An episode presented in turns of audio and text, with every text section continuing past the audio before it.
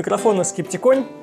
Вы слышите звон бокалов, а это значит, что вы слышите пьяный подкаст о науке и критическом мышлении и обо всем, что связано с наукой и критическим мышлением.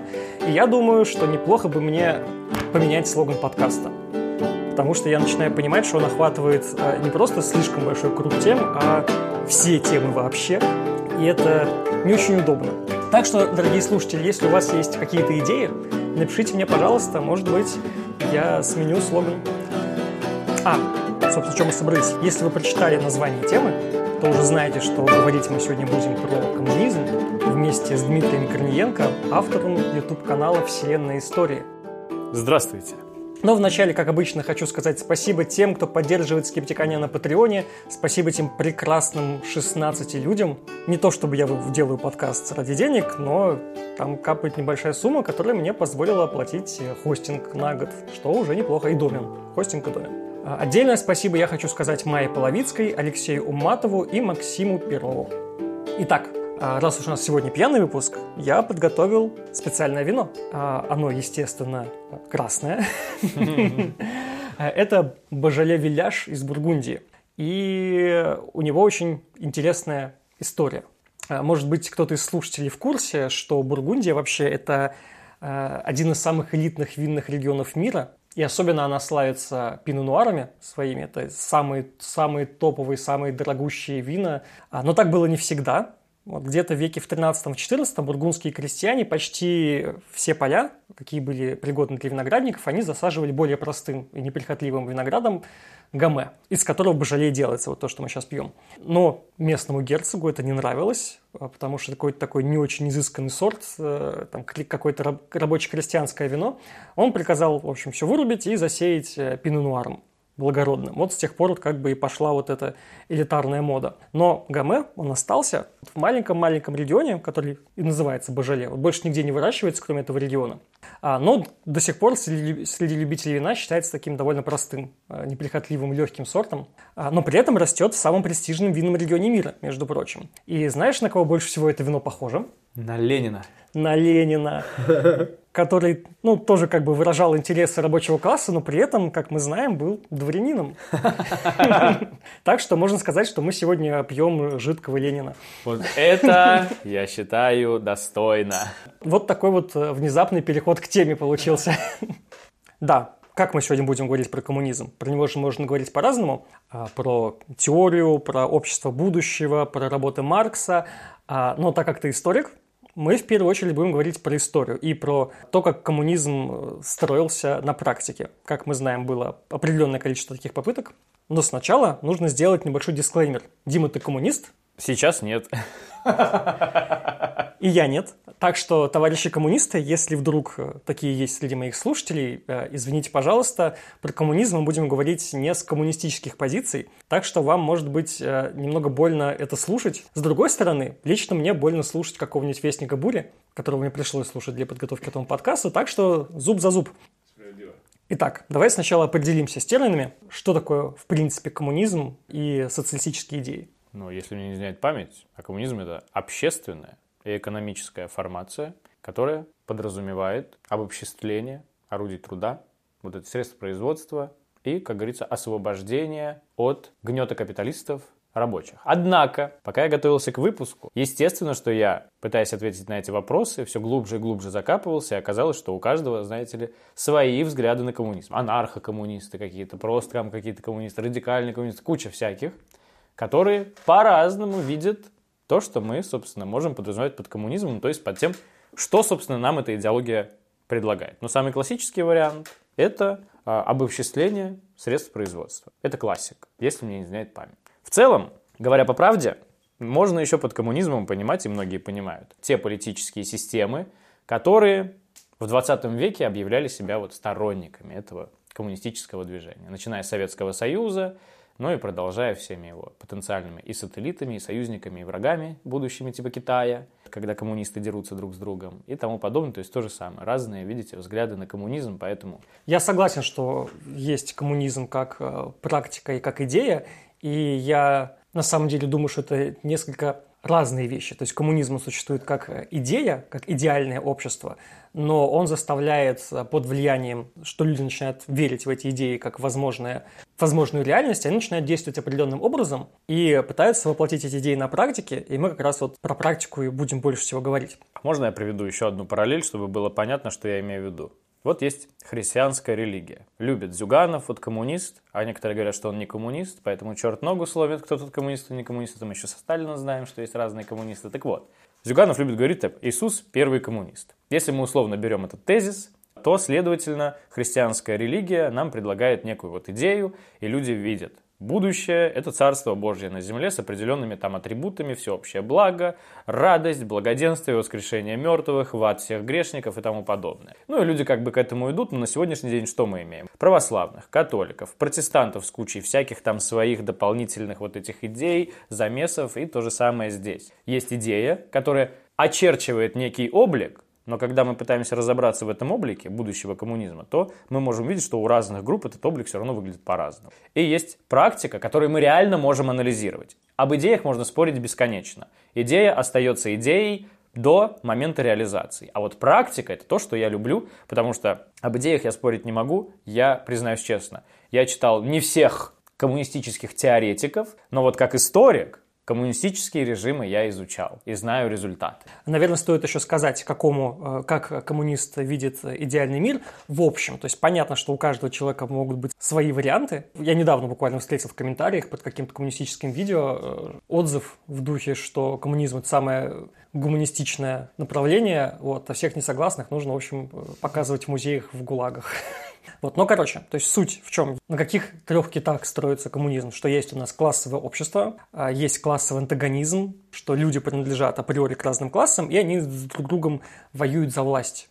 И сейчас мы живем при капитализме, где есть э, буржуи, которые вот владеют средствами производства и угнетают рабочих. Есть, собственно говоря, рабочие, которых угнетают, и которые как бы противостоят капиталистам, чтобы э, забрать у них каким-то образом власть. И все это должно привести к некой пролетарской социалистической революции и построению в будущем коммунистического бесклассового общества, где не будет частной собственности на средства производства. Под этим имеется в виду, что никто не будет э, владеть заводом каким-то. Или нельзя будет купить машину, посадить, нанять туда человека, посадить таксистом, вот, и зарабатывать с него деньги. Или сдавать квартиру. Вот если у тебя есть вторая квартира, ее нельзя будет сдавать, потому что это средство производства. И в основе коммунизма лежит еще вера в то, что это неизбежно. Потому что Маркс 150 лет назад написал научную теорию, в которой четко показал все стадии развития общества и предсказал, что неизбежно, что бы мы ни делали, наступит коммунизм именно в такой форме.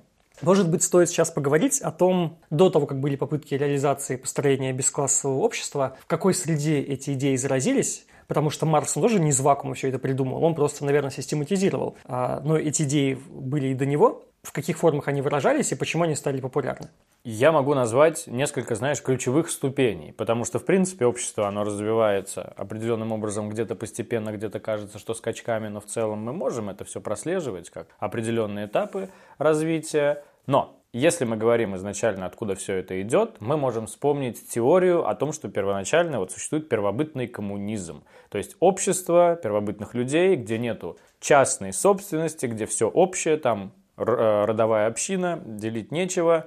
Почему теория? Ну, потому что мы первобытное общество тоже знаем постольку поскольку, и поэтому э, не можем утверждать, что у них долгое время существовал вот некий такой первобытный коммунизм, но, предположим, мы берем эту теорию как отправную точку. Затем появляется социальное расслоение, имущественное расслоение, которое затем влечет за собой социальное расслоение. Это, конечно, не идея коммунизма, но появляется некое представление о золотом веке человечества, о неком светлом будущем, когда люди не будут, грубо говоря, угнетать друг друга. Опять равенство, общее благоденствие. У всех будет все хорошо, и к этому люди стремятся. Подобные идеи мы можем на самом деле еще проследить в каком-нибудь гусистском движении или в период крестьянской войны в Германии, когда Мартин Лютер свои вот эти а, законы ой, 95 тезисов, прошу прощения, развесил, и люди отправились бороться, с одной стороны, против католической церкви, которая их угнетала своими богатствами, обманывала. А с другой стороны, лозунги у них были достаточно просты, именно в период крестьянской войны, которую, кстати, сам Мартин Лютер отверг говорит, нет. Лозунги их в чем заключаются? Свержение власти, вещей и денег. Справедливое общество на основе равенства людей. Затем у нас происходят э, промышленные революции, когда, хотя до этого, конечно, есть мануфактуры всякие, есть богачи, естественно, есть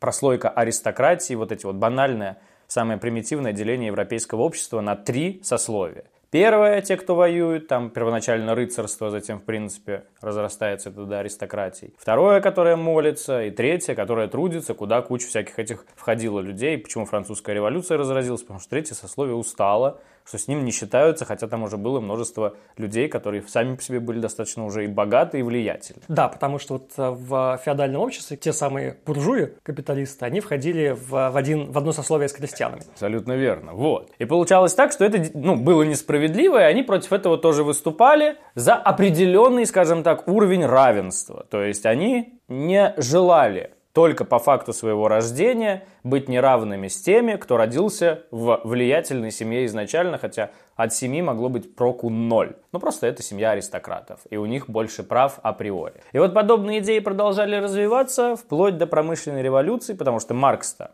они наблюдали за тем, что происходит в Англии, все эти забастовки текстильщиков, чартистские различные там движения. Все это говорило о том, что пролетариат хочет определенного равенства, что есть определенная прослойка людей, которая оказывается, ну, вроде как угнетенной, иначе стали бы они восставать. Вот эти, та же во Франции 1831 года, если мне не изменяет память, восстания, которые привели к революциям там тоже.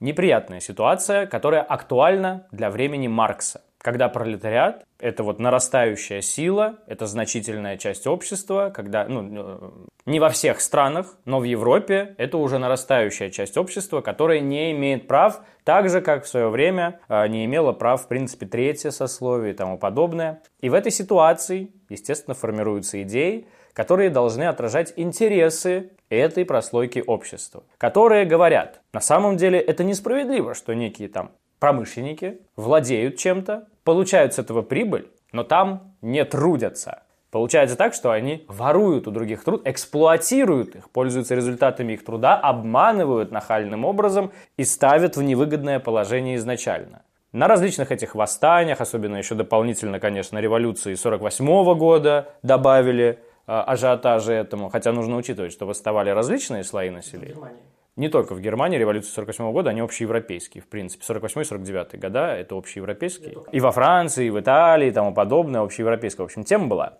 И появляется логичное как бы развитие всех этих идей, которые условно идут от представлений о золотом веке, когда все равны, до политической идеи, которая отражает интересы конкретной прослойки общества. Пролетариата, наемных рабочих. При этом стоит, конечно, отметить, что у Маркса все-таки под тем что следует обобществить, понималось именно то, что можно превратить в капитал, с чего можно получать прибыль, купить машину, посадить таксиста, эксплуатировать его. Вот. А всякие личные квартиры, там, тому подобное, то, что нельзя использовать, он все-таки вроде как разрешал оставлять себя. Хотя появились движения, которые говорили, нет, это нам тоже не подходит, настоящие коммунисты против этого. И вот тут мы, понимаешь, можем уже бесконечно. Он делал как раз разделение между личной э, и частной собственностью. Я еще хотел добавить, что э, Маркс-то был не первый, то есть он первый был в том плане, что он сумел а, некую теорию из этого вывести, из-за э, мечтаний, которые основываются на неком этическом базисе, что у нас общество не равно и нужно, значит, привести его к равному состоянию. И Маркс, он сделал теорию, которая показывает аргументированно, как, значит, мы из одного приходим в другое. То есть до этого социалистические идеи, коммунистические, они существовали, но в них не было обоснования. То есть были просто вот теоретические измышления, что вот надо, вот если будет вот так общество устроено, то у нас будет прекрасно. Потому что сами-то идеи коммунистические, а, они... Вот ты знаешь такого этого Томазо Кампанелла? Слышал, конечно. 17 век, написал «Город солнца», «Утопия», утопическая книжка про коммунизм. Я не помню, употреблял он слово коммунизм или нет. Но вообще, а... если про именно употребление коммунизма, по-моему, первый, кто на это претендовал, вот имя забыл, но в сороковом где-то году, еще до Маркса якобы, он это использовал, а, когда в споре кто-то ему сказал, что люди считают свою идеологию эгалитаризмом, а он это назвал коммунизмом, написал это в газете, но типа никто не отреагировал так ярко, как после это произошло с Карлом Марксом. Украл мой термин. Да, да, да, да. Ну, короче, вот 17 век – это город солнца. Я тебе могу просто пару абзацев оттуда процитировать. Ну, не самих абзацев, а идей, которые вот высказывались в книге «Город солнца», где Компанелло описывал э, идеальный мир, что там, значит, э, все люди одновременно будут э, богатые и бедные. Богатые, потому что у них есть все, что есть, все, что нужно, а бедными, потому что у них не будет никакой собственности. И значит, не люди будут служить вещам, а вещи людям. Это прям звучит как будто из Маркса. А потом, что мужчины и женщины, они с малых лет будут воспитываться отдельно от родителей, потому что института семьи быть не должно. И, значит, с детства им будут капать на мозги э, и внушать э, величие и могущество науки и важность работы. Вот. И тогда можно воспитать людей, которые будут э, радостно работать, ощущать сопричастность всем деяниям государства, трудиться ради общего блага. Тоже как бы коммунистическое вполне себе. Вполне. А что? Ну и будет э, некое государство. Ну, это этим отличается от э, идеи коммунизма, потому что в идеальном коммунистическом мире государства нет. Но здесь Компанелл описывал, что государство будет, э, но в его задачи будет входить поддержание в городе вечного счастья, благополучия и добродетели. И чтобы жизнь там была устроена в полном согласии с научной картиной мира. Вот, на мой взгляд, это очень важный момент, потому что когда ты говоришь, что твоя теория, она не просто какое-то измышление, она научная, то есть ты тем самым тех, кто с ней спорит, ставишь в ранг каких-то ну, мракобесов. Мракобесов, да. То есть, ну, как вот у меня наука. Да. И как вы можете с этим спорить? Я вот хочу, чтобы общество все было построено на, науч... на научных принципах. Это разве плохо? Нет. Но если... Э, дальше идет логический вывод, что если вы согласны, что общество должно быть построено на научных принципах, значит, оно должно быть устроено вот таким образом, как я вам сказал. Но еще прикол Компанелла. Почему, мне кажется, Компанелла несколько честнее, чем а, более поздние теоретики Маркса. Возможно, поэтому их э, общество и не пытались строить. Потому что Компанелла и другие ранние социалисты-утописты, они видели необходимость э, в коммунистическом обществе аппарат подавления свободы личности. Пророк. А, да, аппарат подавления свободы личности по отношению к тем, кто проявляет желание каким-то образом подняться над общим уровнем, проявить инициативу, нарушающую установленный порядок. А, и поэтому в коммунистическом обществе а, коммунистическое государство должно быть построено на принципах тоталитаризма или автократии. Что в итоге и получилось вести. На самом деле пытались же строить различные коммуны, общества такие небольшие. Типа, если мы хотим коммунизм, мол, давайте жить нашей коммуной и сами его строить. Если по всему миру не получается, но ни одно из этих обществ не выжило самостоятельно. То есть ни об одном мы сегодня не слышим, которое бы существовало там с тех времен, хотя бы со времен Карла Маркса который, ну ладно, Карл Маркс, он не предлагал в отдельно взятой стране строить коммунизм, это у нас другие теоретики угу. Предлагали. Давай сейчас а, еще коротко, перед тем, как мы перейдем, собственно, уже к практике, коротко про разницу между коммунизмом и социализмом. Одни говорят, социализм – это ранняя ступень. Другие говорят, что коммунисты более радикальные, чем социалисты, и на самом деле идут разными путями. Брагаус и Ефрон выписал специально, вот из словаря нашел, что говорят Брагаус и Ефрон о разнице между социалистами и коммунистами. В том, что коммунисты принцип коллективизма распространяют не только на производство, но и на пользование произведенным продуктом. Они уничтожают свободу в мелочах обыденной жизни, а социалисты менее в этом плане радикальны. То есть ты фактически полностью ну, подчинен вот этому коммунистическому обществу, согласно Брокгаузу и Фрону, и поэтому разные, особенно в начале зарождения вот этих идеологий. Более того, я читал, что между собой еще, менее, еще непопулярные коммунисты, только зарождающее движение, и социалисты спорили, кто из них там прав, а кто не прав. То есть это не было никакой ступенью. И под вот этой вот предтечей коммунизма, типа сначала социализм, потом коммунизм. Под этим подразумевали, скажем, самых радикальных социалистов, то есть тех, которые предлагали именно идеи коммунистические, то есть, грубо отнять, поделить, если вкратце там Шарикова вспоминать, нашего любимого.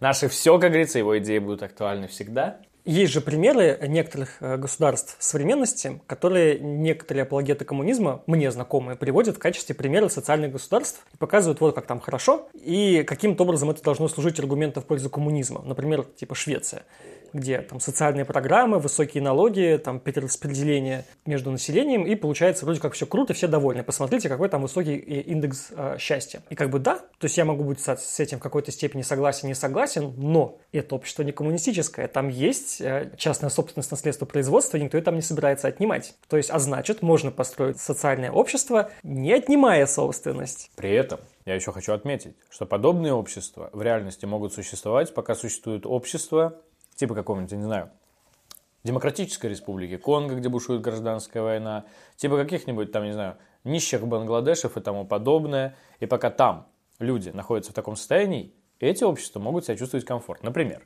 ну, это такой, может быть, пример, может не понравится кому-то, но в любом случае. Однажды, по совету знакомой, смотрел фильм. Фильм был про Демократическую Республику Конго, как мне первоначально казалось. Но суть фильма заключалась в том, что мужчина, создатель этого фильма, обвинял фактически корпорацию Nokia в том, что она спонсирует террористов в Конго. Это обосновывалось тем, что в Конго, я не помню, что это за полезное ископаемое, какой-то там редкий металл, которого там дофига и как будто бы больше нигде особо нет. Там есть шахта, где работает куча вот всяких невольников и тому подобное. И вот Nokia типа покупает этот металл. Но он не сказал, что Nokia покупает напрямую этих террористов, есть перекупщики, которые потом вывозят все это, где-то выкладывают, там рынки, все официально. Но типа в моменте все это вот происходит вот так. Несчастных детей загнали на эту шахту, Nokia скупает и тем самым спонсирует терроризм. Nokia говорит, мы-то тут при чем? Есть вот металл, мы покупаем, типа, мы потом производим. То, что происходит в Республике Конго, мы знать не знаем. И как бы вот ситуация в хорошей жизни, у них же деньги тоже берутся, ну, не с неба. Эти страны тоже не с неба богатые, эти страны тоже не внезапно стали такими. И тем более все эти революции и всеобщая борьба пролетариата, но она, кто-нибудь когда-нибудь слышал про революцию пролетариата в Швеции? Или реально вот в Финляндии, кроме того, что произошло там в Российской империи, от которой быстренько Финляндия отколупалась. Вот, и как бы, на мой сугубо личный взгляд, возможность говорить о существовании таких обществ, как Швеция, Норвегия, Дания и тому подобное – пока у нас представляется только в контексте того, что они существуют не отдельно и самостоятельно, а в общемировой практике, где, опять же, ни коммунизмом не пахнет реальным, и есть общество, ну, и без капитализма, без каких-то там других якобы античеловеческих вещей, абсолютно, ну, жуткими, страшными, нищими и бесперспективными. Это, кстати, один из э, аргументов э, коммунистов, экономических именно. Я про это буду записывать, кстати, следующий выпуск. Следующий выпуск у меня будет про капитализм и экономику, собственно говоря. И я буду э, как раз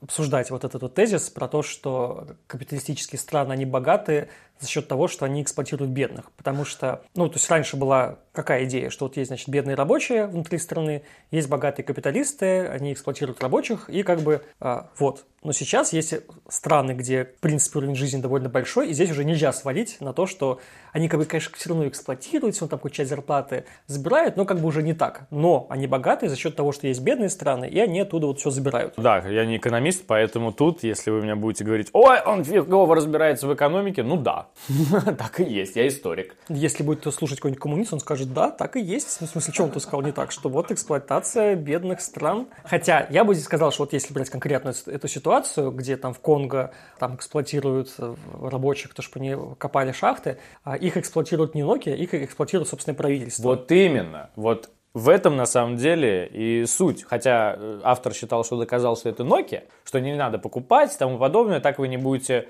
все это делать. Но фактически это устройство внутреннее в Конго. Ей все равно. Nokia покупала бы и у демократического правительства, им все равно. Короче, возвращаемся в 19 век а, и переходим к попыткам строить именно э, социалистические государства, проводить революции вот на идеях марксизма. Честно сказать, вот именно революции, которые привезли какой-то долгосрочный результат не на уровне Бременской Советской Республики, Венгерской Советской Республики, там э, в 18 году существовавшей, там той же самой Парижской коммуны, потому что они ничего не реализовали. Можно взбунтоваться, можно говорить, что вы коммунисты, можно даже ввести какие-то законы, но когда вы существуете в диапазоне там максимум 2-3 года, это, естественно, ну, нулевой выхлоп. То есть в реальности ничего не происходит, нельзя отследить. Поэтому первый и главный пример это, конечно же, советская Россия, которая мало того, что получилась, она еще закрепилась и, ну, в долгосрочной перспективе очень такой яркий след оставила. То есть 20 век это конкретно для нашей истории. Это век, ну, в кавычках назовем коммунизма. Вот, потому что коммунизма как такового не было, хотя это как посмотреть. Потому что в России можно сказать, в какой-то период был коммунизм. Это военный коммунизм. Там действительно не было денег, там действительно не было оплат всяких, ну, вот этот вот настоящий бартерный обмен. Ты поработал, тебе там выдали форму, карточку на еду, можешь ее там отоварить и тому подобное. Вот этот обмен натуральный происходил за коммуналку, ничего не платишь за проезды, ничего не платишь, живешь бесплатно. Только вот работай. Не работаешь, значит не ешь, грубо говоря. Все, остаешься, как говорится, за бортом. При этом еще не всем можно работать. Всякие вот эти бывшие буржуины, вы пошли к черту, у нас война с вами идет и тому подобное. Только вот что происходит с военным коммунизмом? Его меняют на НЭП. Не развивают как коммунизм, а вводят капитализм. Вот, грубо говоря, некоторые по-любому... А, нет, ты сказал Швецию, но некоторые говорят, вот Китай, там правит коммунистическая партия. Но в Китае огромное количество капиталистических элементов просто вот под этой ширмой правления коммунистической партии, которая, конечно, пытается говорить и делать вид, мы коммунисты, мы там то, мы там все, там все дела, великий Мао, тому подобное, хотя от идеи Мао в 89 году отказались. Дэн Сяопинь, по-моему, если не изменяет память, реформировал это все. А... По-моему, он начал с 70-х. Возможно. И это у меня, к сожалению, вылетело из головы. Не ругайте, я не китаист. так вот, возвращаясь к теме. Фактически, можно в какой-то степени сказать, что Дэн Сяопинь сделал то же самое, что попытался сделать Ленин, вводя у нас СНЭП. То есть то же самое, снова говорят, приезжайте всякие инвесторы, открывайте заводы, обещаем, не отнимем и тому подобное. Открывайте заводы. Да, да, да. Вот, там же разрешили, но на самом деле тяжелую промышленность не разрешили, а вот часть средней и легкую всякую мелкую промышленность, ради бога, открывайте частное производство, все дела. Казалось бы, что мешает развивать коммунизм из военного в мирный. Сталин. Почти, почти. Я имею в виду вот до Сталина, хотя Сталин тоже, конечно, тут уже, можно сказать, проявлял себя, может, в меньшей степени, чем дальше, но в любом случае. Но можно перейти, типа, с военного коммунизма на мирный коммунизм, то есть сохранив вот эти коммунистические атрибуты и просто продолжая. А то, что экономика бы этого не выдержала, и от страны бы ничего не осталось. И все это прекрасно понимали. Люди устали вот просто так работать, люди хотели как-то выдохнуть, денег не было уже в стране, все и объявляют бойкот, никто ее не признает до там 24-25 годов, когда там полоса признаний происходит. И нужно как-то спасать экономику государства. Нужно, чтобы люди как-то, ну, не, не хотели люди, на самом деле, вот такого коммунизма. Не были к нему готовы. Но вот Советская Россия, хорошо, предположим, закрепилась эта ситуация. Однако, я уже не просто так приводил в самом начале пример с христианством, которое начинает делиться на различные группировки. Мы с вами в первую очередь что подразумеваем? Вот коммунист – это настоящий вот такой, знаете, альтруист, человеколюб. Ему не нужна власть, ему не нужны деньги, ему не нужны богатства и всякие эти привилегии и тому подобное. Но фактически верхушка, политбюро, начнем с того, что это непростые люди, и большинство из них не совсем работяги, которые только что с завода поднялись. Ну, и, строго говоря, среди первых э, там, деятелей революции, верхушки, там рабочих не было вообще ни одного. Дворяне, либо грабители-инкассаторов. С усами такими, роскошными. Вот. Фактически, да. А, Ленин, который ездит на Роллс-Ройсе, самом пролетарском автомобиле. Это же ассоциация пролетариата. Ладно, ну, ладно, я разделяю его любовь к Роллс-Ройсам, хотя я никогда даже за рулем не сидел. Вот, в какой-то степени вот я капельку коммунист в этом плане. Так вот, возвращаясь к теме. Капельку Ленина. Капельку Ленина, да, я пью капельку Ленина, я люблю Роллс-Ройс, я капельку Ленин. Причащаемся крови Ленина. Получается так, да. И Говоря по правде, в Советском Союзе происходит то же самое. Появляются группировки, которые делят власть. Не про... ну, может быть, происходит дискуссия, Однако ее можно воспринимать, с одной стороны, конечно, как дискуссию между действительно людьми, которые хотят договориться, но это мы могли бы говорить, если бы мы находились, ну, в году 28-м с тобой. Типа, вот в партии дискуссия, кто прав, кто виноват. На самом деле, в Советском Союзе начинается самая настоящая реакционная политика. Революция прошла, и после нее ни о каком коммунизме мы реально говорить не можем. Коммунизм – это царство Божье на земле. То же самое, как Иисус ушел и обещал вернуться. 2021 год мы уже ожидаем, если верить основной теории. Иисуса все еще нет. То же самое будет с коммунизмом. Мы можем сколько угодно слушать теоретиков коммунизма, мы можем сколько угодно обсуждать, как при коммунизме будет хорошо, никакого коммунизма мы не увидим, а в конце я скажу, как я считаю, на самом деле можно построить коммунизм и кому нужно верить. Но это в конце. Вот. Про группировки. Сталин борется за власть. Появляются правильные коммунисты, неправильные коммунисты. При этом те, кто сидел рядом с Лениным в Первом интернационале, там вот Гуго Эберлейн и тому подобные, вот на фотографиях с ним улыбаются. Что с ними делает Сталин?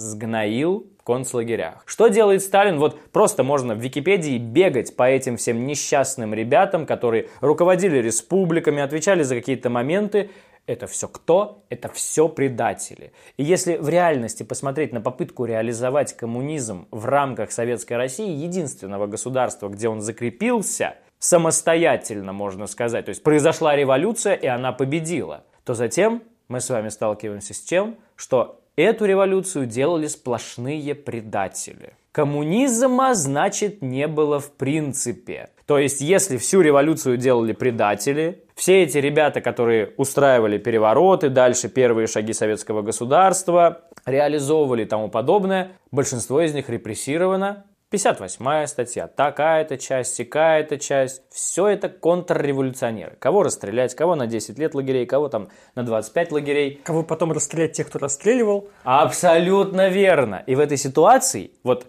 я выпустил видео «Сталин антикоммунист». Меня коммунисты критикуют, любители Сталина, а на самом деле Сталин это тот, кто по-настоящему похоронил Хоть даже если бы это и была утопия, но он не пытался достичь коммунизма никогда. Нету никаких реальных показателей, когда мы бы могли сказать, что Сталин стремился к коммунизму. Потому что многие выкидывают из пяти вот этих стадий развития общества, который Маркс написал, шестой, который называется азиатский. Вот у нас построили азиатский тип общества. То есть вот эти вот ученые, которые ходят там на картошку, ездят, тому подобное, хлопок в Узбекистанах всяких собирают на обязательном уровне. Э, все вот эти вот моменты. Номенклатура, которая огромным таким пластом ложится на советское государство. Репрессии, постоянное запугивание, то, о чем писали в «Городе солнца». С одной стороны, знаете, если вот мы берем за основу город солнца, автократия, тоталитаризм, тогда да, коммунизм в какой-то степени побеждает, если мы воспринимаем коммунизм таким образом. Но только вопрос, стремились ли достигнуть некой справедливости? Вот условно и задам риторический, вот ты как считаешь? При Сталине, вот многие сталинское общество демонстрируют как некую, знаете, еще оригинальную, что ли, попытку развивать революцию, после которой начались сплошные предательства. Ну, Сталина же ставят в, в послед... ну, некоторые, то есть есть те, кто его не любят, включая марксистское Ленина движение. еще, если верить завещанию. Если... Ленина почти все включают. А... Не, я имею в виду, ты сказал, есть те, кто его не любят, а. включая Ленина. А, да, да, да, да, было такое. А, но часто можно встретить, что Сталина ставят в ранг теоретиков марксизма, что он там писал работы, как раз кто обосновал а, идею построения коммунизма в отдельно взятой стране, это Сталин был? Конечно. Вот неизвестно, я не знаю, насколько он искренне пытался это делать, но как бы колхозы-то кто придумал? Да. Ну, это попытка была построения, как бы вот нужно, крестьяне это мелкобуржуазные элементы, у которых там какая-то своя земля, какие-то сады, огороды, все отнять, нужно всех загнать в колхозы, все общее, а, вот. И если ты там что-то берешь, ну, был такой знаменитый закон о трех колосках, да, что ты с колхозного поля там картошку выкопал чуть-чуть, все, ты как бы украл общество, да. езжай в лагеря. Не, в этом плане можно, конечно, расценивать это как коммунизм, но если это и есть светлое будущее, я бы от такого светлого будущего отказался, не потому что я там какой-то особый антикоммунист, а потому что это ад, это настоящий ад, по одной простой причине. Это, конечно, не авторитетная ссылка, это полная глупость, то, что я сейчас скажу, но я читал книгу «Сталин шутит». Я на нее наткнулся однажды у друга, открыл где-то посередине, и там были типа байки, хохмы, связанные со Сталинами. Одна из них мне показалась забавной, я подумал, надо было эту книгу как-нибудь прочитать. Потом, спустя несколько лет, я ее скачал и понял, что эта книга написана абсолютным сталинистом. И суть этой книги, которую вкладывает вот этот человек, заключается в том, что он через эти шутки, с одной стороны, хочет показать некую сталинскую мудрость, некую сталинскую справедливость. Но в реальности он показывает то, что Сталину можно было все, его окружению можно было все, его окружали абсолютно глупые идиоты, но покорные, и в этой ситуации как бы он такой вот некий великий вождь. И вот эта идея вождизма, она легла в основу всего остального Советского Союза. Почему я не люблю говорить про идеологию? Христианская церковь существует по сей день, и она может бесконечно подстраиваться под какие угодно теории, под какие угодно умозаключения, говорить, что наука не противоречит идее Бога и тому подобное. Это бесконечный спор,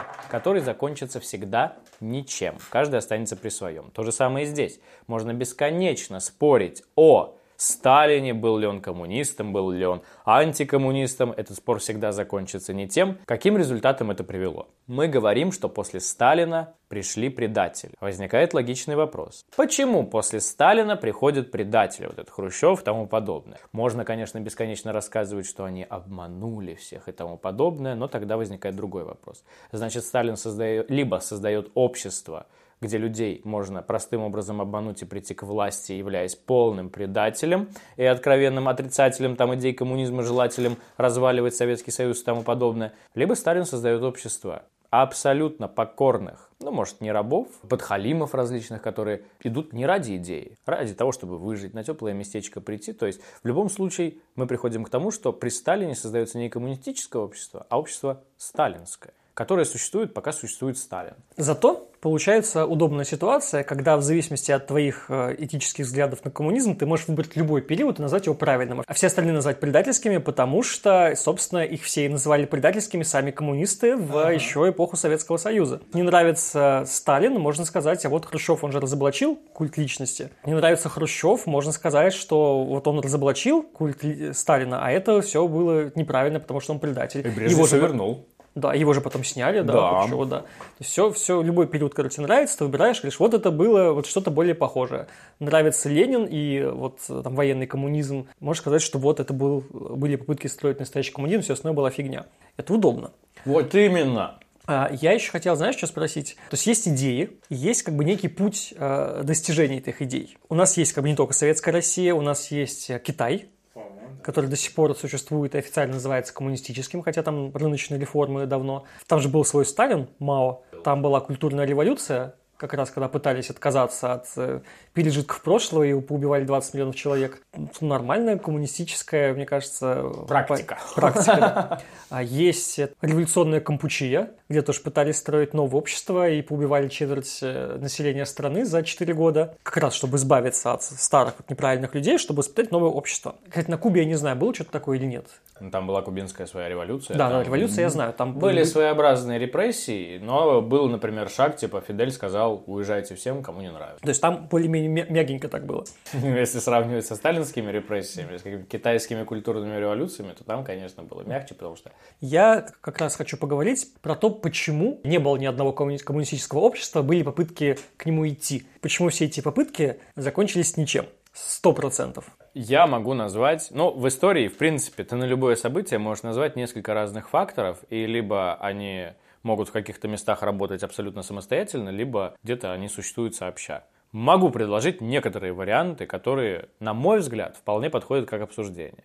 Первое сразу, что мне пришло на, в голову, это геронтократия. Хотя первым называть это на самом деле не стоило бы, потому что есть множество факторов, которые вели к этой геронтократии. Но назову ее первой. Власть дедов, короче. Абсолютно верно. То есть, грубо говоря, в Советском Союзе мы это прослеживаем, мы это прослеживаем в Китае, мы это прослеживаем в КНДР, мы это прослеживаем на Кубе, мы это прослеживаем везде, где мы только можем видеть коммунистический режим. Я сейчас даже не вспомню на вскидку, где такого не было. Ну да, наверное. А, кстати, в Венесуэле там коммунистический режим или нет? Там есть бизнес? Там скорее социалистический. Я бы не... Там, потому что они по выборам же все равно. Выборы типа оппозиции. Иначе бы там не существовало этой оппозиции, которая там выступал а, этот да. мужик. Тогда бы ее не было. Это такое, знаешь, социалистические партии, которые борются, проводят свои реформы. Там в Бразилии было. Вот. В любом случае, это немного не те примеры, потому что там все сводится к борьбе все равно партий. Именно разных все-таки идеологий, потому что когда мы говорим про Советский Союз, Китай и тому подобные режимы, там репрессии, полное установление с запретом других партий. Нацисты, кстати, тоже так делали, запрещали другие партии. Потому что они национал кто? Социалисты. Вот. И, короче, Геронтократия, когда, понимаешь, ты не хочешь уходить из власти. Э, бывало, когда спорил с коммунистами, я уже сейчас с этим завязал, мысль была, мол, смеетесь, что люди не те, типа, поэтому коммунизм нельзя построить, типа, люди другие, у них характер такой, типа, постоянно развиваться. А теперь посмотрим, ну, не развиваться в смысле, господи, это еще хорошо, пусть люди развиваются. Типа, вот человек, он изначально алчен, хочет богатеть и тому подобное. Но если мы посмотрим на реальную э, советскую ситуацию, мы видим, вот Ленин скончался достаточно быстро, все-таки возраст не такой уж и пожилой, от болезни, все дела, в общем, быстренько сгорел. К нему вроде нельзя придраться, он недолго всем этим занимается. Что мы видим дальше? У нас Сталин до самой смерти правит вместе со своей верхушкой, которая еще даже какое-то время после него, те, кто выжили, вот а, то же самое, Микоян. От Ильича до Ильича, без инсульта и паралича. Это яркий пример вот этой геронтократии, когда деды никуда уходить не хотят, они еще революцию делали, они все помнят, о, я в революцию, о, а я в революцию, о, вот это вот, понимаешь, они не развиваются, не просто так Брежневский период назван застоем. Долгую часть своей жизни Брежнев правит. Он правит, он правит, он стареет и никуда не уходит. Никакого развития не происходит. Критиковать партию нельзя, партии остаются только лояльные, потому что если ты критикуешь и не имеешь какой-то опоры своей критики, как, например, против Хрущева сговорились, это здоровая критика, это вот партия все поддерживает. Я, кстати, знакомого коммуниста своего спрашивал, вот как раз он же за свободное общество, но при этом он коммунист, прям такой совсем-совсем коммунист. И я ему задал вопрос, говорю, а вот в будущем коммунистическом обществе а, там будут выборы? Он говорит, будут, конечно, выборы. А там можно будет голосовать не за коммунистов. Можно, но никто не захочет. Ну вот в Советском Союзе тоже так было, так было, и поэтому он развалился. То есть, понимаешь, а, во-первых, вот, геронтократия, они не хотят уходить со своих постов, они почувствовали власть. Мы такую же геронтократию можем видеть и сегодня. На примере двух союзных республик, которые в союзное государство объединяются. Это вот яркий пример, что независимо от того, будь то коммунистического, любое, если у власти находится властолюбцы, которые не хотят оттуда уходить. А какой дурак захочет уходить от власти? Вот. Нет, на самом деле я не вижу ничего плохого, что к власти приходят люди, которые к власти хотят, потому что иначе они бы туда не попали. Но должны быть механизмы их оттуда убирать. Абсолютно верно. А поскольку механизмы устраняются, причем подобная практика сложилась при Сталине, иначе бы такого массового вот засилия репрессированных не было бы. Сделали из страны просто зону какую-то, вот, и радуются. Ну так вот, возвращаясь к теме. Механизмов нет, при Сталине это все создано, партия не развивается. Все эти вот молодые кадры и тому подобное, все эти молодые кадры набираются из таких же лояльных, уже, можно сказать, ментально таких же стариков, которые готовы, ух, я там... Но это тоже понятно почему, потому что у Сталина есть определенное видение правильного будущего, и, естественно, ты можешь положиться на человека, у которого такого же, такое же видение, даже несмотря на то, что он там младше тебя в три раза. Проблема в том, что, во-первых, мы не гарантируем, что у него именно такое же видение, а не желание так же бы жить у власти, это первое. А второе, хорошо, что у человека есть видение будущего. Плохо, когда оно становится единственным путем, по которому ты должен следовать, а человек-то стареет, а он все еще сам по себе является авторитетом. А старик, у него, ну, все-таки там эти вот наши знаменитые шарики за ролики и тому подобное, человек стареет. Вместе с ним стареет его мозг, его мыслительные процессы, его мировосприятие. И где взять развитие идей, когда за инакомыслие тебя могут погнать. Тут можно сказать еще, что последние два президента в США тоже далеки от молодых лет, но с другой стороны, они не были у власти 20 лет до этого, и пришли они туда тоже ненадолго. И при этом у них в США есть механизмы, которые могут решение президентов блокировать. Там Сенат еще присутствует, другие разные. Там общественное мнение можно высказывать. Правда, понятное дело, можно сейчас критиковать то, что там происходит, это уже другой вопрос. Вопрос в том, что в Советском Союзе высказывать альтернативное мнение, ну, мягко говоря, не приветствовалось. Хотя мы можем предположить, что вот колхозникам в свое время не нравилось, что их загоняют в колхозы. Сталин выпускает статью «Головокружение от успехов», где обвиняет вот эти власти на местах в том, что они неправильно поняли его тезис и перегнули с выполнением, что не надо колхозников загонять, и после этого происходит спад этого колхозного движения. Но при этом распространяется на эти места распоряжение Сталина, что в колхозы нужно загонять. Лицемер. Настоящий лицемер. Вот. Давай дальше перейдем ко второму э, пункту, то есть геронтократия, окей. Второе. Это вот как раз-таки, о чем я на самом деле говорил в э, контексте того, отсутствие альтернативного пути. Ну вот представим, что у нас есть сталинизм и троцкизм. В рамках Советского Союза троцкизм объявляется чем? Вредительской идеологией, злом в первой инстанции, хуже ада на земле и тому подобное. Поэтому исповедовать его нельзя. Куча всяких организаций, в том числе молодежных, которые говорят, а вот нам не нравится, что Сталин единоличным правителем становится. С ними что делают? Находят, отправляют по лагерям, чтобы они не выпендривались. И на самом деле, вот э, тот же э, пример, который я привел с Фиделем Кастро, который сказал, кому не нравится, что на Кубе социализм, Плывите отсюда. И понимаешь, в этой ситуации о каком развитии может идти речь, когда на самом деле идеи не развиваются, а они за, ну, застопорились на одном каком-то месте. То есть, Потому так... что они подаются же под, э, скажем, под лозунгом то, что мы за изменения. То есть вот вы против изменений, поэтому вы нам мешаете, а мы за изменения, поэтому мы как бы единственные правильные. Третий момент. Это вот можно бесконечно, конечно, над этим смеяться, но да, банальное вот это вот людское желание. Давай представим с тобой поколение после 17 года, которое победило в революцию и воспитывает своих детей. Вот, вот мы победили, ради вас сражались.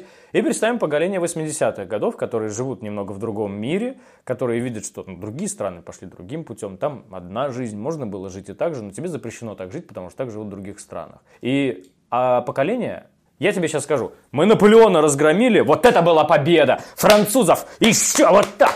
А тебе это вот победа 2812 года, ну, да, 2800. было.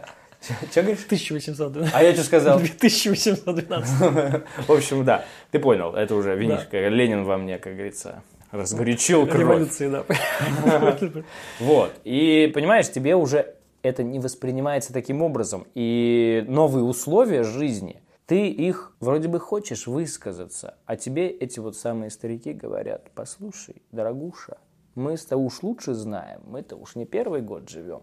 И поэтому не происходит, вот знаешь, конкуренция почему важна? Конкуренция устраняет слабые элементы. Вот, условно говоря, я там перестаю делать контент для канала, это не значит, что YouTube умирает. Это значит, что на мое место приходят другие, те, кто будут работать. Здесь не дают появиться другой, альтернативной мысли. И как только там появляется Ельцин со своими идеями, расшатывается Советский Союз, потому что он реально никому уже не нужен. Все эти на местах чинуши с радостью бы уже давным-давно вышли в другие, короче, места, спокойно бы правили самостоятельно. В общем, банальное непонимание из-за отсутствия какого бы то ни было развития. Далее, тупиковость этого развития. Можно бесконечно рассказывать о коммунизме, строить эти пятилетние планы, как вот из 20-х годов шло, и, ну, ну да, с 20-х годов, с конца 20-х годов и по сей день можно строить бесконечные планы, постоянно вот эти, о, Особенность что? Вот при Сталине, например, его называют эффективным менеджером. Типа построил заводы, пароходы, там всякие вот железные дороги по северному... Принял э, Россию с Сахой, э,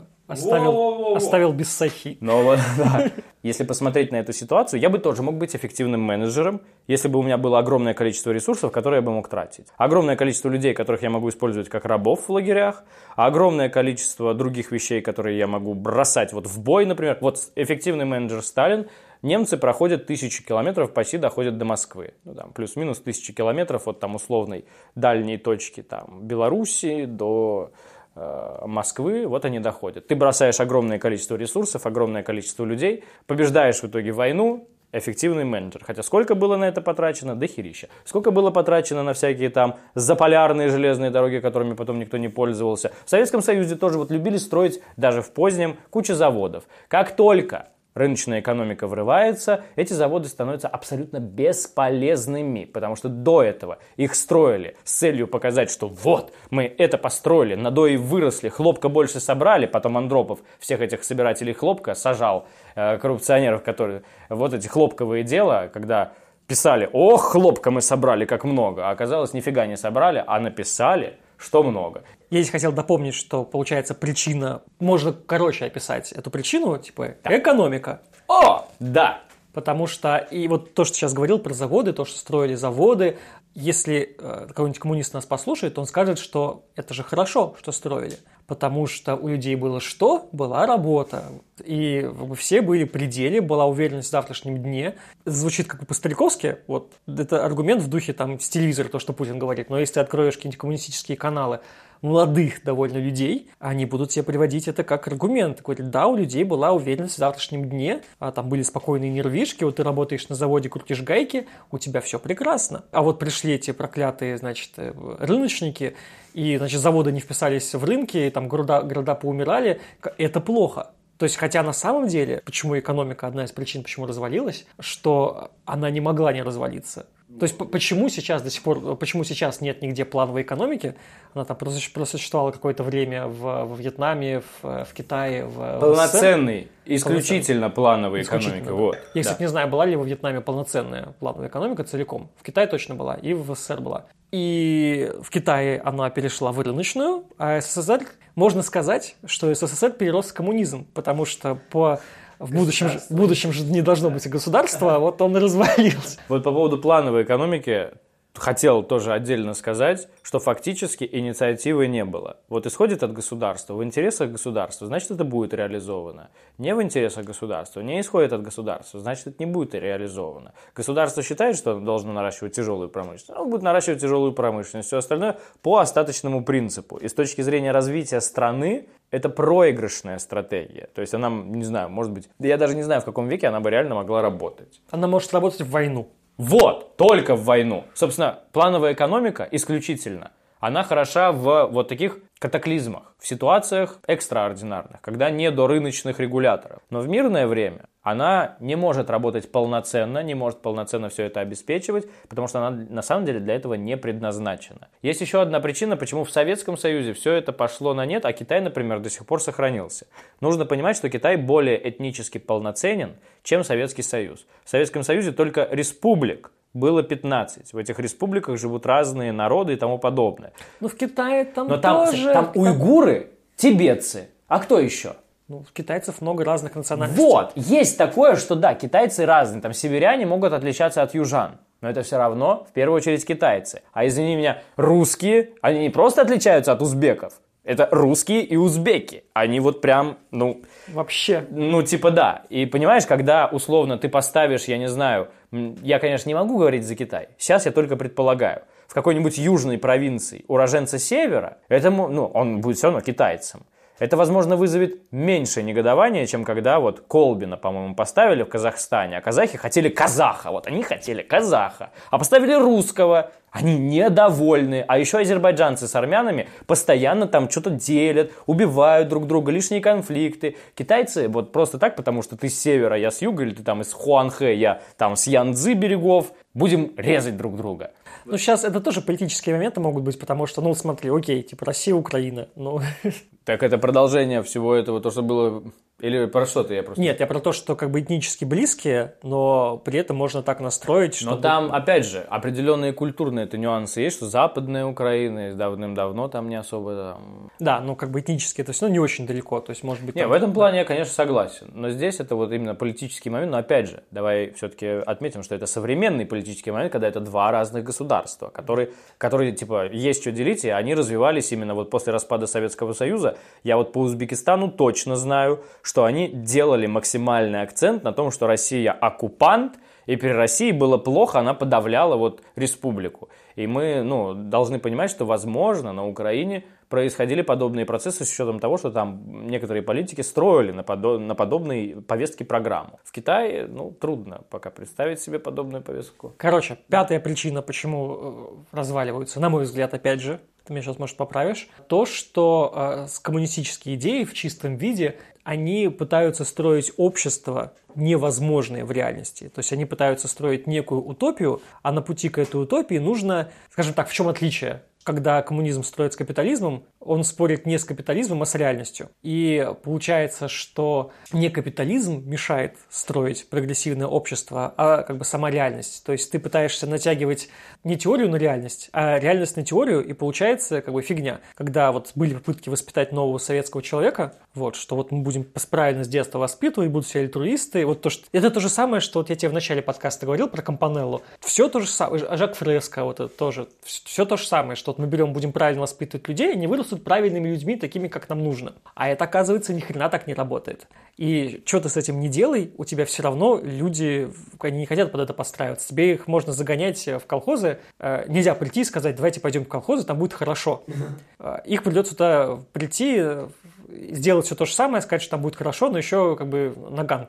подставить в голове. Вот, тогда с тобой согласятся. Я согласен с этим тезисом, на самом деле, что действительно в реальности можно расписать, повторюсь, любое царство Божие на земле, но когда ты пытаешься его достигнуть, не просто же так постоянно откладывали наступление коммунизма. То там, скоро наши дети будут, внуки, скоро ну, вот, мы совершили революцию, а внуки наши уже будут жить при коммунизме. Потом там, в 85 году точно было, потом в 2000 году точно, но не дожили мы до коммунизма. Как говорится, мы живем, но коммунизма за окном нет. А потому что, когда ты пытаешься это все строить, и когда ты понимаешь, что теория 19 века натыкается на реальность там, условно, второй половины 20 века, когда научно-техническая революция происходит, когда общество само по себе меняется. И, ну, опять же, мы можем, конечно, говорить, что современные э, пролетарии, это вот как раз те самые, условно, таксисты Uber, там, я не знаю, доставщики Яндекс Еды, но это уже совсем другие люди, это совсем другой пролетариат, и к нему нужны совсем другие подходы. И опять же,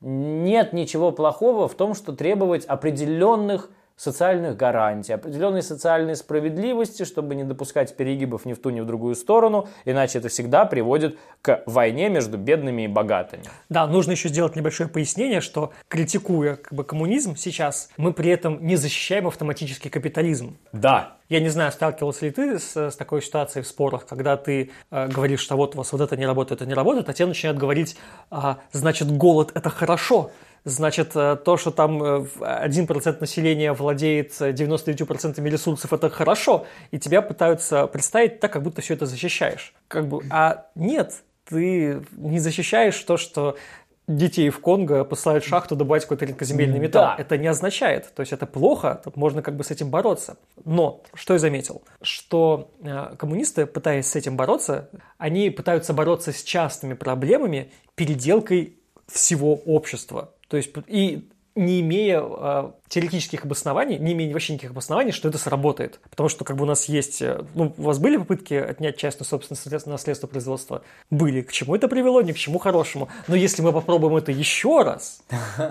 Самолет не первый раз полетел. Да, дайте нам, пожалуйста, попробовать, у нас как бы получится. Хотя это частная проблема, которую можно решить гораздо проще. То есть можно, не знаю, условно там новые налоги ввести. Как, это, как появилась прогрессивная шкала налогообложения? Как раз из-за социальных преобразований. То, что как бы ты получаешь много, но как бы плати больше, у тебя все равно будет много оставаться, но ты как бы часть своих ресурсов перераспределяешь на низшие э, слои населения, и ты тем самым улучшаешь работу социальных лифтов. То есть, условно говоря, когда говорят, там в Советском Союзе было там бесплатное образование, бесплатная медицина, ничего бесплатного не бывает. То есть за это как бы платило государство. А у государства деньги откуда? Я смотрел один коммунистический стрим, и там чувак сказал, что была бесплатная медицина и бесплатное образование. Его спросили, откуда типа деньги. Ну вот и государство печатает. Вот, есть. Ну, как бы логично, да? Типа, ну да, это, типа, деньги же, ну, а как вы думаете, бумага специальным образом, там, что там, Ленинградный, Ленинградский монетный двор или как он там? Вот, и я говорю к тому, что э, ты защищаешь не э, капитализм от коммунизма, ты защищаешь э, реальность от э, вредоносных идей, условно говоря. При этом ну, общество нужно реформировать. То есть ты живешь... Э, любой человек, мне кажется, не может быть доволен целиком обществом. Даже какой-нибудь Путин, он недоволен тем, как устроено мироустройство, потому что вот, собственно, поэтому он задевает свои всякие геополитические проекты, потому что он недоволен, он хочет что-то изменить. И с точки зрения Маркса, кстати, там же уже начали появляться профсоюзы при нем, а, которые боролись за улучшение условий работы для рабочих, и он их считал врагами, потому что они мешают э, наступлению революции. То есть они пытаются договариваться с эксплуататорами, вот, и это плохо. Нужно наоборот, чтобы капитализм сам себя изжил, и чтобы случилась революция и наступил коммунизм. Вот, как бы в этом проблема, что я общаюсь с некоторым количеством коммунистов, как я уже говорил неоднократно, и они, допустим, э, вот если взять наши современные события, у нас там есть какие-то протесты, там требования, э, и они выступают против этих протестов и требований, потому что это все э, недостаточно. То есть это они же просто хотят... Вот Навальный, на самом деле, тот же Путин, потому что он же не хочет строить коммунизм. Слыхал такое не раз. И протесты эти не нужны, потому что они же не ведут к революции, к революции, которая бы отняла частную собственность. Вот поэтому как бы это все неправильно. Я не знаю, насколько коммунизм можно считать опасным сегодня. Ну, опасно в плане того, что он реально может прийти, э, создать какую-то эффективную э, революционную партию, строить революцию и начать у всех все отбирать. Может быть, это как бы некоторая иллюзия зависит от кризиса. Потому что большевики, это, извини меня, тоже первоначально маргинальная партия, которая воспользовалась вот ситуацией, вот оказались в нужном месте в нужное время. Потому что в основном, если даже посмотреть, вот почему большевики разогнали учредительное собрание, а потому что они в нем не победили. Вот, все просто. Они решили действовать радикально. У них получилось, у кого-то не получается. И поэтому, с одной стороны, вот в ближайшее время в реальности ожидать чего-то подобного, как было в России 17 года, не приходится.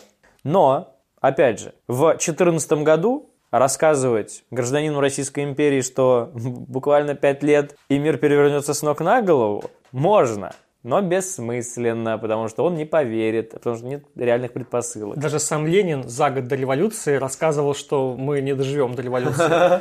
Вот, и поэтому, понимаешь, тут вопрос, опять же, опасно не столько идеология, вот я слышал цитату, ее как будто бы, когда я ее слышал, приписывали Черчиллю, но я не перепроверял. Нет ничего прекраснее коммунизма, нет ничего ужаснее коммунистов. То есть бояться-то нужно не саму идеологию, а тех, кто ее реализовывает. И опять же, у нас была в России возможность получить, может быть, вполне здоровую парламентскую республику, где социалисты после революции первой февральской 17 года вроде передали власть там бывшим членам Государственной Думы под их контролем, сказали, вот вы опытные, ведите политику, вроде как-то сделайте вот это временное правительство, чтобы все было адекватно. Но большевики пользовались теми проблемами, которые у них там были, разжигали, плюс еще конфликт Керенского там с Корниловым, куча, короче, ситуаций сплелось. Плюс они сами еще оказались не очень эффективны. Это Абсолютно верно. И в этой ситуации получилось так, что, ну, вот не вышло. То же самое. Чисто теоретически в Германии могло не быть никаких национал-социалистов. Но унижение после Первой мировой войны, кризис после Первой мировой войны, мировой финансовый кризис, экономический точнее кризис, это все привело к тому, что немцы подустали, им хотелось сильной руки, сильная рука пришла. То же самое в Советском Союзе. Почему Сталин одержал вот такую политическую победу и долгое время, вплоть до самой смерти, сумел при самых кровавых своих репрессиях удерживаться. Общество хотело эту сильную руку, которая бы наконец-таки вело их к коммунизму. Маргинализированное общество, ну, маргиналы, если вдруг кто путает с люмпенами. Э, люмпены – это вот бомжи как раз, алкаши, вот это вот отребье общества. А маргиналы – это те, кто оказались в промежутке между состояниями. В России это крестьяне, которые оказались в городе, и они уже должны привыкнуть к новым городским условиям, но они все еще крестьяне. Поэтому они чувствуют вот эту оторванность, маргинализированность. Они в промежуточном состоянии. И вот маргиналы всегда дают этот запрос на сильную руку. Мы можем также вот сейчас предположить, почему у Путина это все получается. Потому что маргинализированное советское общество, которые раньше были коммунистами, их вбросили в капитализм, они в шоке. Поэтому им тоже 30 лет в шоке. Рука. Вот, понимаете? И как бы множество факторов, на самом деле, которые можно анализировать отдельно, при этом в чем нюанс любого вот такого спора, когда анализируется фактор отдельно? По отдельности его всегда можно оспаривать, потому что есть другие факторы – а когда вы их называете вместе, вы уже начинаете путаться, потому что это получается большая картина. То есть можно ли отрицать, что маргиналы так или иначе повлияли на власть Сталина? Можно, конечно, отрицать, спорить, но это один из факторов, всего-навсего один из кучи событий, которые сошлись. И на самом деле один выделить и назначить его главным тоже было бы неверно.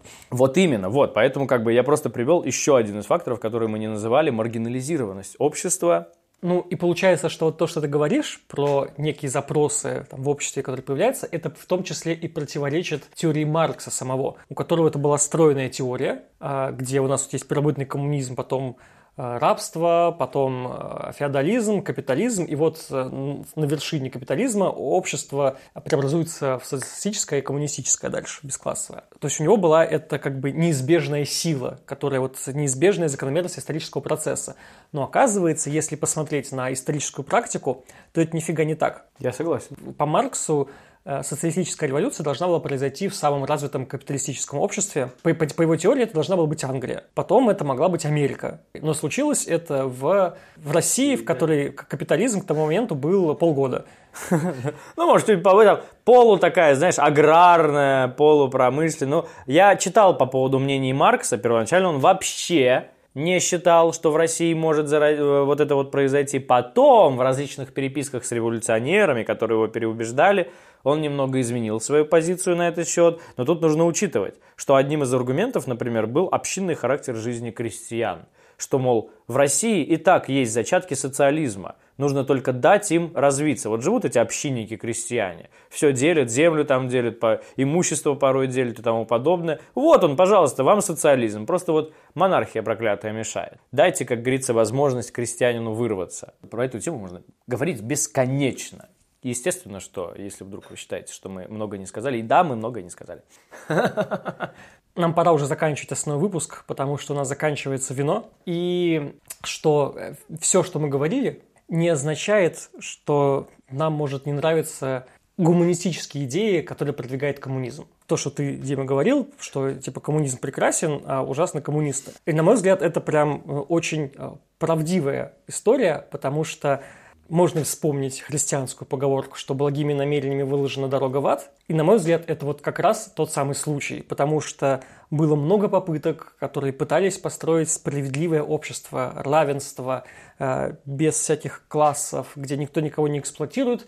Все это заканчивалось одинаково. И из этого можно сделать вывод, что, скорее всего, что-то не так с самой теорией, но эта теория не меняется в течение 150 лет и не собирается меняться, потому что она застыла в граните как единственно научная. Но при этом э, все равно социальные программы каким-то образом реализуются, жить становится, может быть, не везде, может быть, не всегда лучше.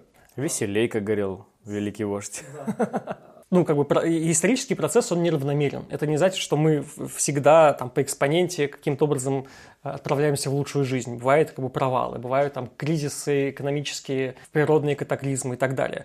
Эти проблемы решаемы, и не нужно искать простого решения на то, чтобы построить общество, в котором не будет никаких проблем. На этом я хочу сказать спасибо тем, кто дослушал этот выпуск до конца. Спасибо, Дима, что пришел в третий раз э, на подкаст. Спасибо, что позвали. Вы ко мне во множественном числе теперь стали. Ко мне я и Ленин. Ну, а мы с тобой отправимся в послекаст, где мы с тобой еще поговорим про то, как ты перестал быть коммунистом. А еще я расскажу, как на самом деле, на мой сугубо личный взгляд, действительно можно построить подобие коммунистического общества. Хотя бы подобие, если уж не само. Если хотите узнать, то подписывайтесь на Patreon, и вы сможете слушать э, в том числе и после касты.